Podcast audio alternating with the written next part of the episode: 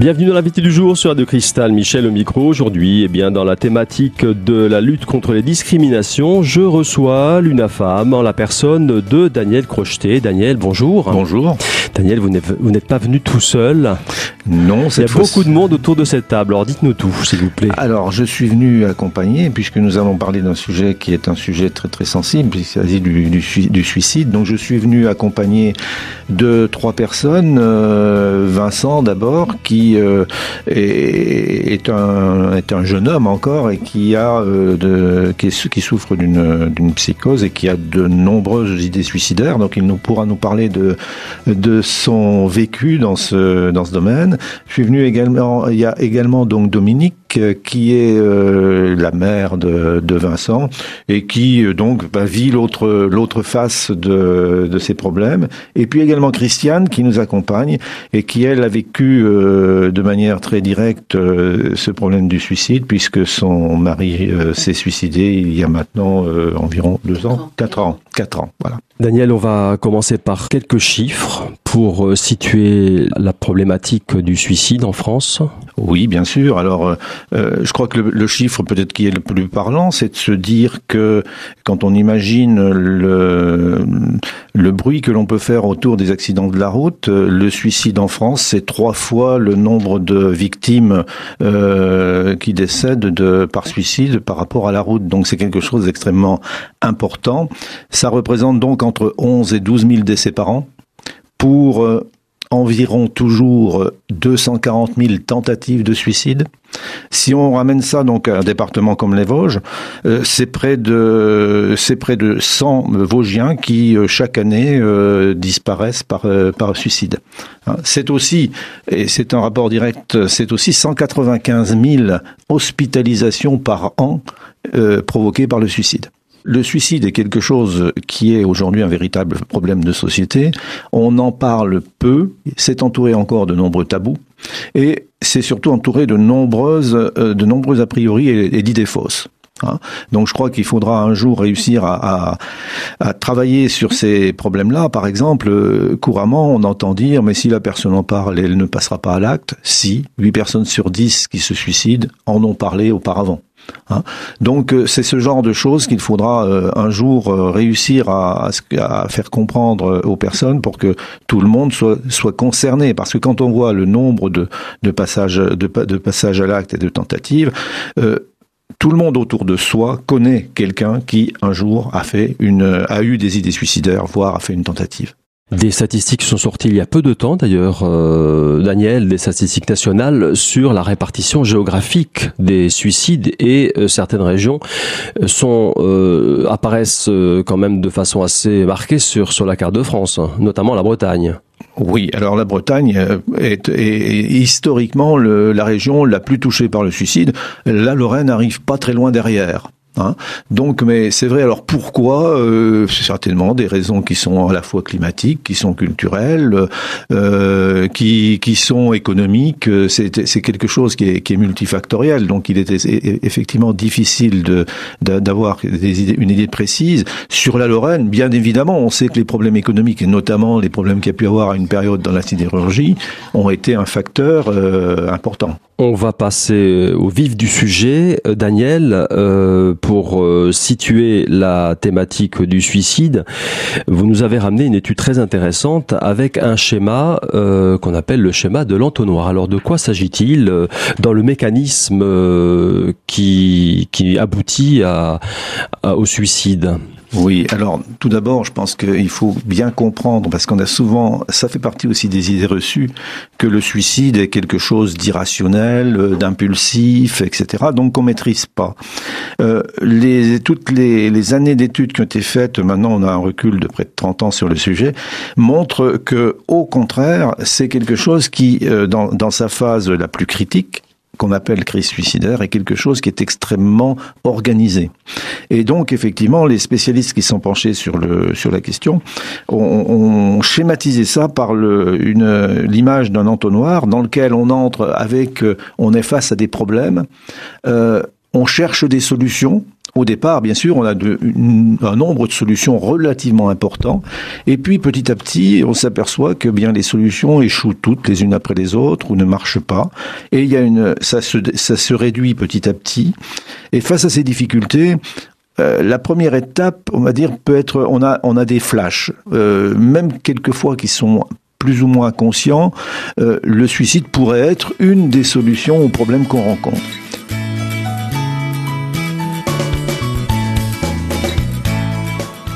Fin de la première partie de l'invité du jour sur Radio Cristal consacrée aujourd'hui au suicide. On se retrouve dans un instant avec la suite de la présentation de Daniel Crocheté ainsi que le témoignage de Christiane qui nous parlera de son mari qui s'est suicidé il y a 4 ans. À tout de suite.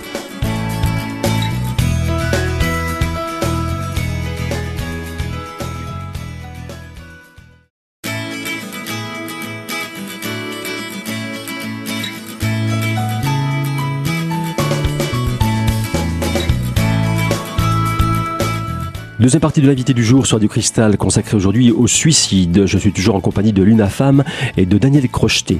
Daniel, dans le cheminement intellectuel qui procède, qui mène à l'idée du suicide, eh bien, euh, on a déjà vu plusieurs étapes. Quelle est l'étape suivante? Euh, Le temps passe, les autres solutions s'amenuisent et euh, l'idée du suicide devient de plus en plus fréquente. C'est bah, si j'étais plus là, le problème serait solutionné, etc. Et ça, ça, ça revient de manière de plus en plus fréquente. Euh, là où ça se complique, quand quand euh, quand ça devient obsessionnel, où là vraiment on arrive à une situation où le nombre de, solutions se réduit encore et de manière euh, presque permanente, le suicide est quelque chose qui s'installe dans la pensée comme solution qui devient de plus en plus la solution. Hein.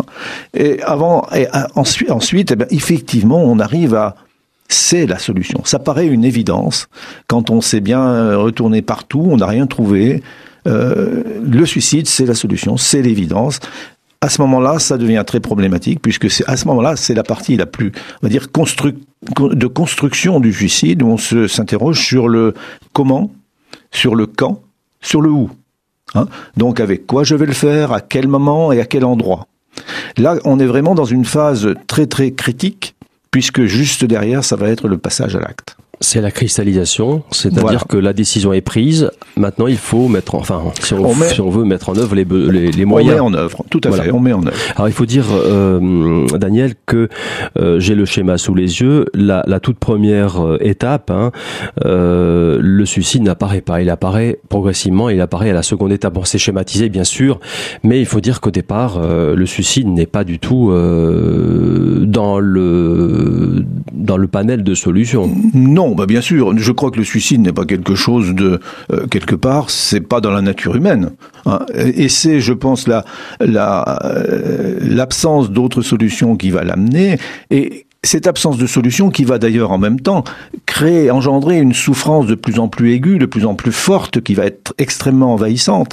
Et euh, le professeur Terra, qui intervient depuis maintenant plus de 20 ans sur le suicide à travers la France, dit, dit très souvent, euh, personne n'a envie de mourir, simplement n'a plus envie de souffrir. Hein, je crois que ça résume assez bien la, situation. C'est un schéma qu'on retrouve dans la, dans la très grande majorité des, des cas de, de crise suicidaire.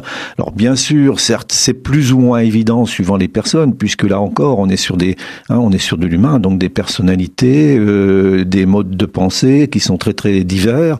Donc c'est plus ou moins bien identifiable. Et l'échelle de temps aussi peut être très variable. Tout, à fait. On peut euh, une crise suicidaire, souvent on parle de, de quelques semaines. Ça peut par contre plusieurs mois, hein, même plus. Voire des années, je suppose. Tout à fait.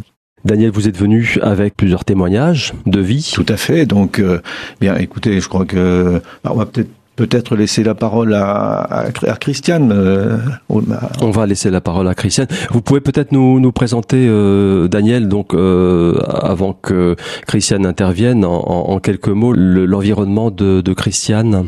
Elle pourra en parler elle-même, bien sûr, mais bon, ce qu'il faut savoir, c'est qu'effectivement, son, son, son, mari, qui était d'ailleurs un, un, un, ami de, de lycée, de, de, qui était que j'ai connu au lycée, était un, un des, un des est bénévole de l'UNAFAM depuis depuis depuis très longtemps, hein, et puis euh, a été confronté à des problèmes de santé euh, importants, etc. Et euh, donc a un peu s'est un peu éloigné de nous à un moment parce qu'il avait d'autres problèmes à régler. Et puis bon, bah certainement, comme souvent, on n'a peut-être pas été assez attentif à ce qui se passait, etc. Et puis on a laissé faire un peu les choses. Et puis Christiane s'est retrouvée euh, ben, face à une situation assez délicate. Christiane, on vous écoute, on écoute votre témoignage. Comment ça s'est, enfin, ça, ça, a commencé il y, a, quelques années, je suppose, ou est-ce qu'il y a eu des prémices, est-ce qu'il y a eu du signe avant-coureur Oui, oui, il y a eu des prémices, bien sûr. Euh, enfin, je m'en rends compte après, mais c'était quand même quelqu'un de très sensible et qui avait malgré tout un côté un peu dépressif, on va dire. Je le, je l'ai vu au travers de, de ses écrits parce que c'était quelqu'un qui écrivait beaucoup pour son plaisir. Il adorait écrire et c'était pas toujours très rose ce qu'il écrivait. Excusez-moi, c'était un, un, journal intime euh, ou sous quelle forme? C'était des lettres, des lettres ou des textes comme ça euh, qui mettaient sur l'ordi. Ah voilà, auquel vous aviez accès. Euh, je n'y allais pas parce que pour moi c'était son domaine privé. après, bien sûr, j'y suis allée. Et parfois, il me montrait euh, ce qu'il écrivait. En général, c'est quand c'était des, des sujets amusants, euh, mais sinon, quand c'était des sujets très graves.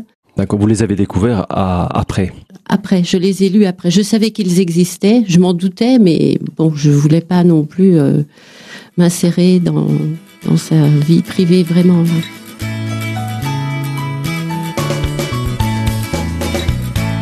Fin de la deuxième partie de l'invité du jour sur Radio Cristal consacrée aujourd'hui à la thématique de la lutte contre les discriminations et en particulier au suicide. On se retrouve dans un instant avec la suite du témoignage de Christiane. À tout de suite.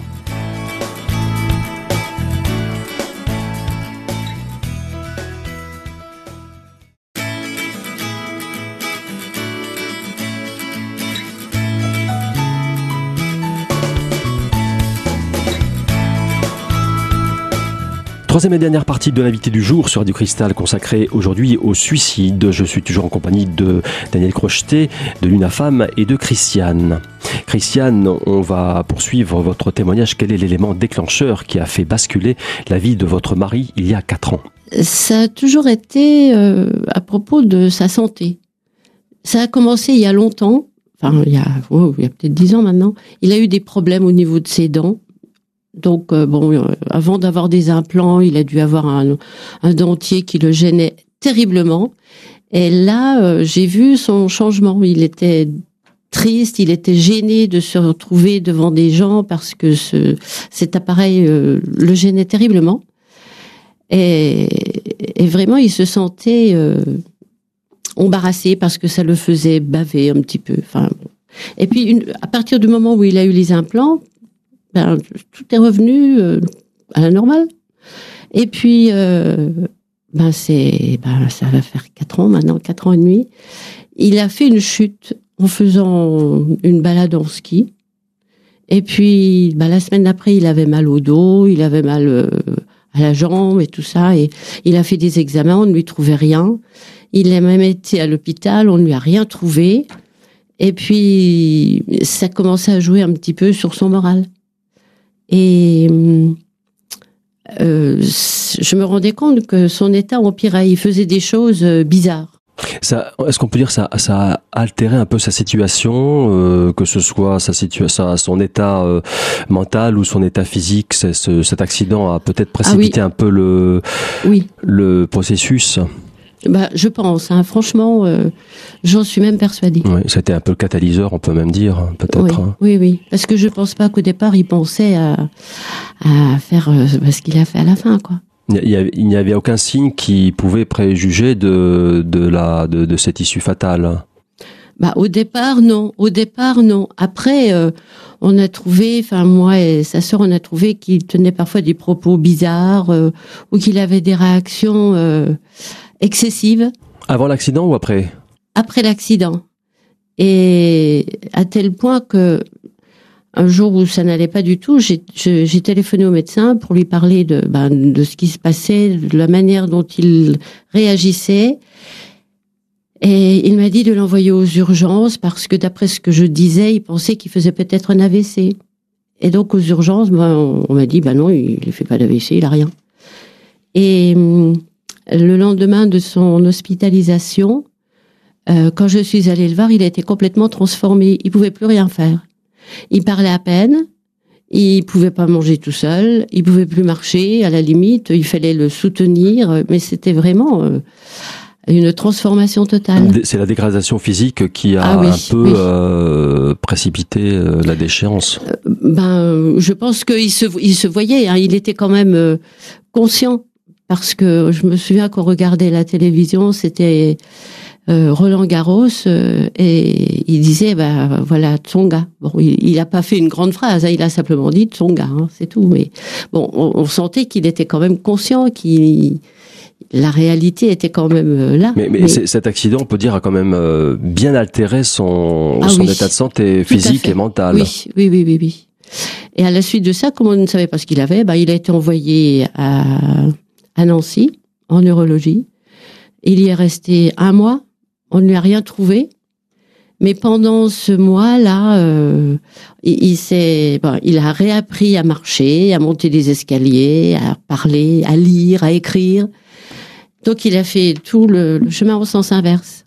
Et il est allé ensuite à Golbet en, en, en rééducation. Bon, il s'y ennuyait et je faisais tout pour le sortir le plus possible, qu'il se retrouve petit à petit dans son environnement quotidien. Donc c'est ce qui s'est passé, mais je me suis rendu compte quand même quand il est rentré à la maison définitivement, il avait plus le peps. Plus il était, oui, il se, il était pas du tout euh, rassuré. Avant, il marchait énormément. Et là, euh, il avait toujours peur de ne pas faire une grande distance, donc il faisait des tout petits circuits. euh, C'était plus du tout le même. Il se sentait dégradé, il se sentait. euh, oui. Je sais qu'il devait passer des tests par un moment pour voir euh, bah, comment était son état. Et il me faisait, il me faisait faire des, des exercices de calcul mental. Elle me disait bon ben tu me donnes euh, tel calcul à faire euh, et puis voilà je le ferai. Donc ça, ça le rassurait de voir qu'il y arrivait. Je, je suppose qu'il avait dû arrêter de travailler. Il est en retraite, donc euh, voilà. Mais il donnait quand même des cours particuliers et il a dû arrêter évidemment.